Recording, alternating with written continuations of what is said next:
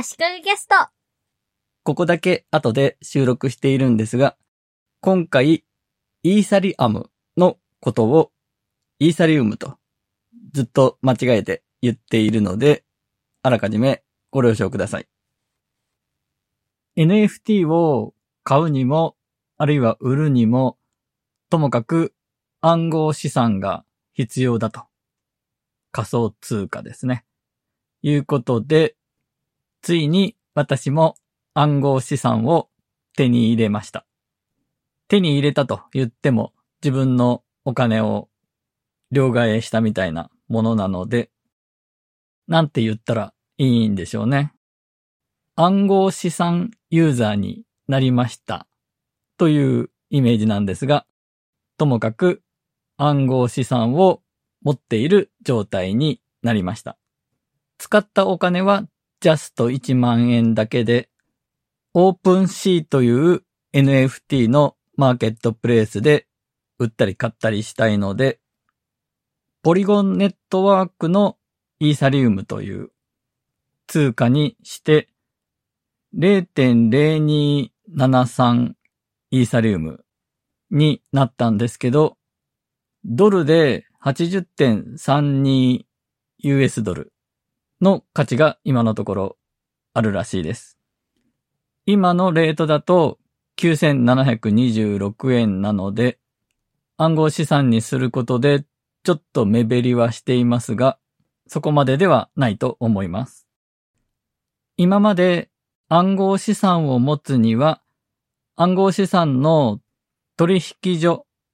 仮想通貨取引所に口座を開設しないといけないと思っていたんですが、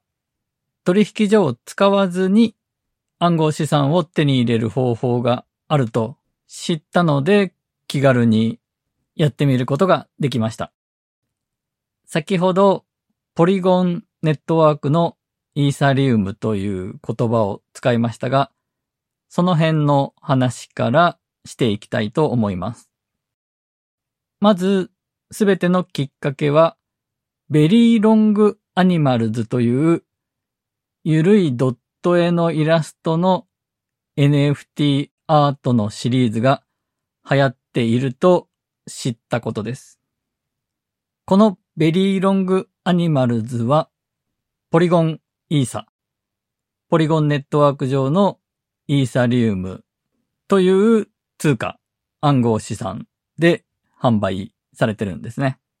イーサリウムという暗号資産がどんどん人気になって、取引するときの手数料的なものがどんどん高くなっていってしまったので、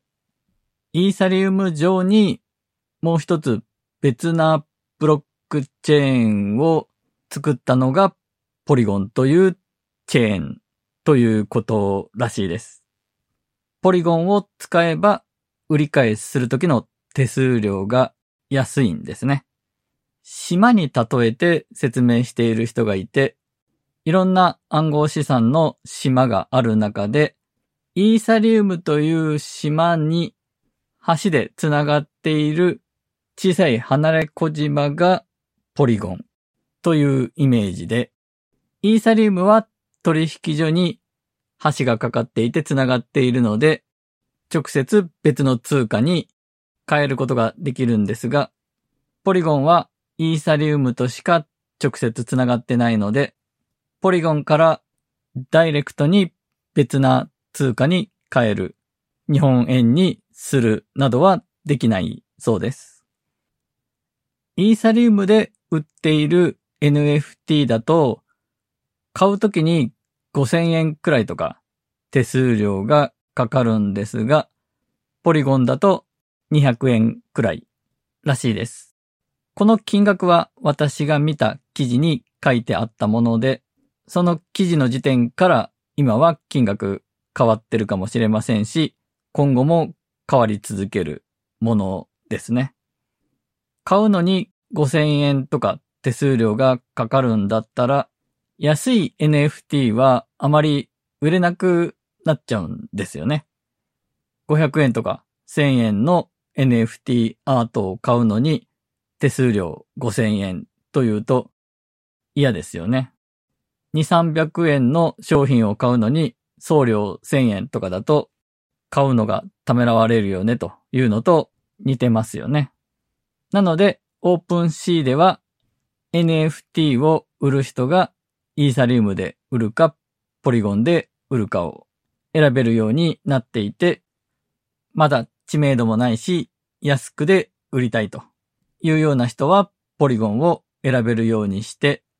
どんどん新しい人が参入できるように、活性化するように考えてるんだと思います。NFT を購入する方法をネットで検索すると、まずは暗号資産の取引所に口座を開設しましょうと書いてあって、コインチェックとか GMO コイン、ビットフライヤーなどにリンクが貼ってあるんですね。このリンクがアフィリエイトリンクで紹介した人にもお金が入ってくるということだと思います。取引所に口座開設するのは10分くらいで終わると書いてはあるんですが、免許証などの本人確認資料を提出する必要があったり、それなりに面倒そうなんですね。そしてもちろん手数料も取られますよね。今回私がやった方法は、中学生でもわかる初めての NFT の買い方という記事を参考にしました。中学生でもわかる初めての NFT の買い方。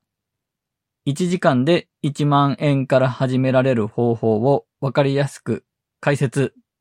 びっくりマーク、びっくりマーク。という記事です。取引所を使わなくていいのは、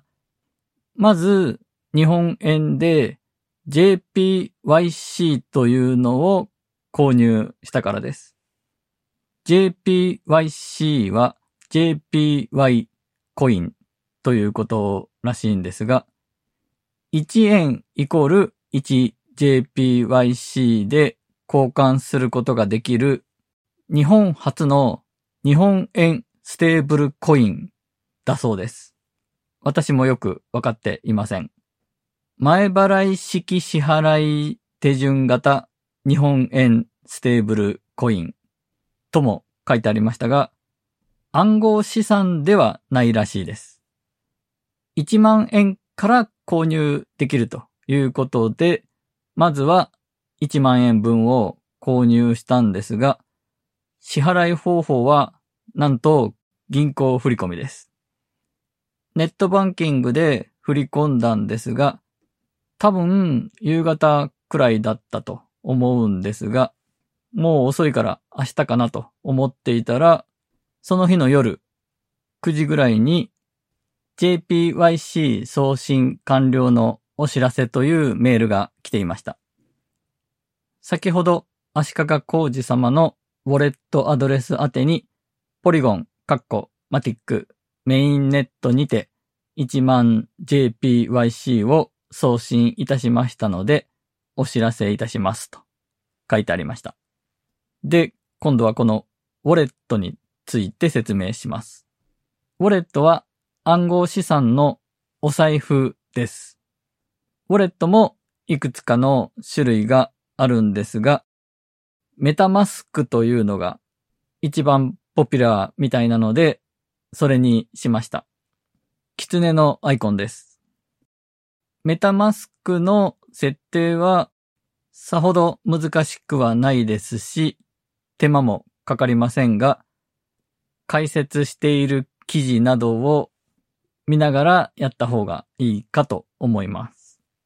メタマスクにポリゴンネットワークを接続する必要があるんですが、これは解説している記事を見ながらやればなんてことはないですが、自力でやるのは難しいと思います。そして、ウォレットの中に JPYC が入ったら、今度はそれをイーサリウムに交換するんですね。両替みたいなものですかね。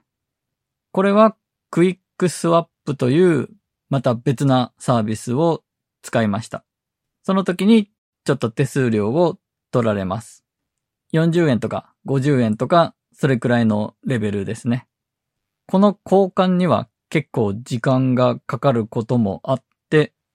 私は念のため2回に分けて交換したんですが、1回目は1日ぐらい時間がかかって、本当に大丈夫なのかと不安だったんですが、交換できました。2回目は5分10分くらいで気がついたら終わっていました。5000円ずつ2回に分けてイーサリウムにしたので、その分余計に手数料がかかってるんですが、その結果、最初に言った0.0273イーサリウム、80.32ドル相当としてウォレットに入っていて、NFT のマーケットのオープンシーにメタマスクのウォレットを接続しているので、今言っている数字は、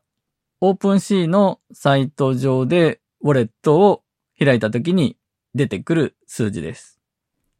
話長くなってしまってますが、あと、日本円にするにはどうしたらいいのかの話もしたいと思います。暗号資産でもし儲かったりしたら日本円に変えたいですよね。で、それには取引所を使ったりとかして、いくつかのやり方があるみたいなんですが、イメージ的には結構ややこしくて手数料もかなりかかるらしいです。ただ、現金化はできないけれど、簡単で手数料もほとんどかからないという方法があるという記事を見つけました。まず、イーサリウムを一旦、先ほど出てきた JPYC に変換するんですね。これは手数料は2円とか、そういうほとんどかからないらしいです。そしてこの JPYC は V プリカギフトというのに変えられるらしいんですね。この V プリカギフトはネットで買い物をするときに、クレジットカードと同じように使えると。そういうものらしいです。現実の店舗では使えないみたいですが、ネット通販で使えれば大体の買い物に使えますし、高い手数料をかけて日本円にするより良さそうですよね。V プリカギフトは1万円、5万円、10万円の3種類だそうです。そしてこの V プリカギフトは PayPay でも使えるそうです。PayPay で使えるんだったら現金化にこだわる必要もなさそうですよね。結局今回の話 JPYC が重要なキーワードでしたね。今回は以上です。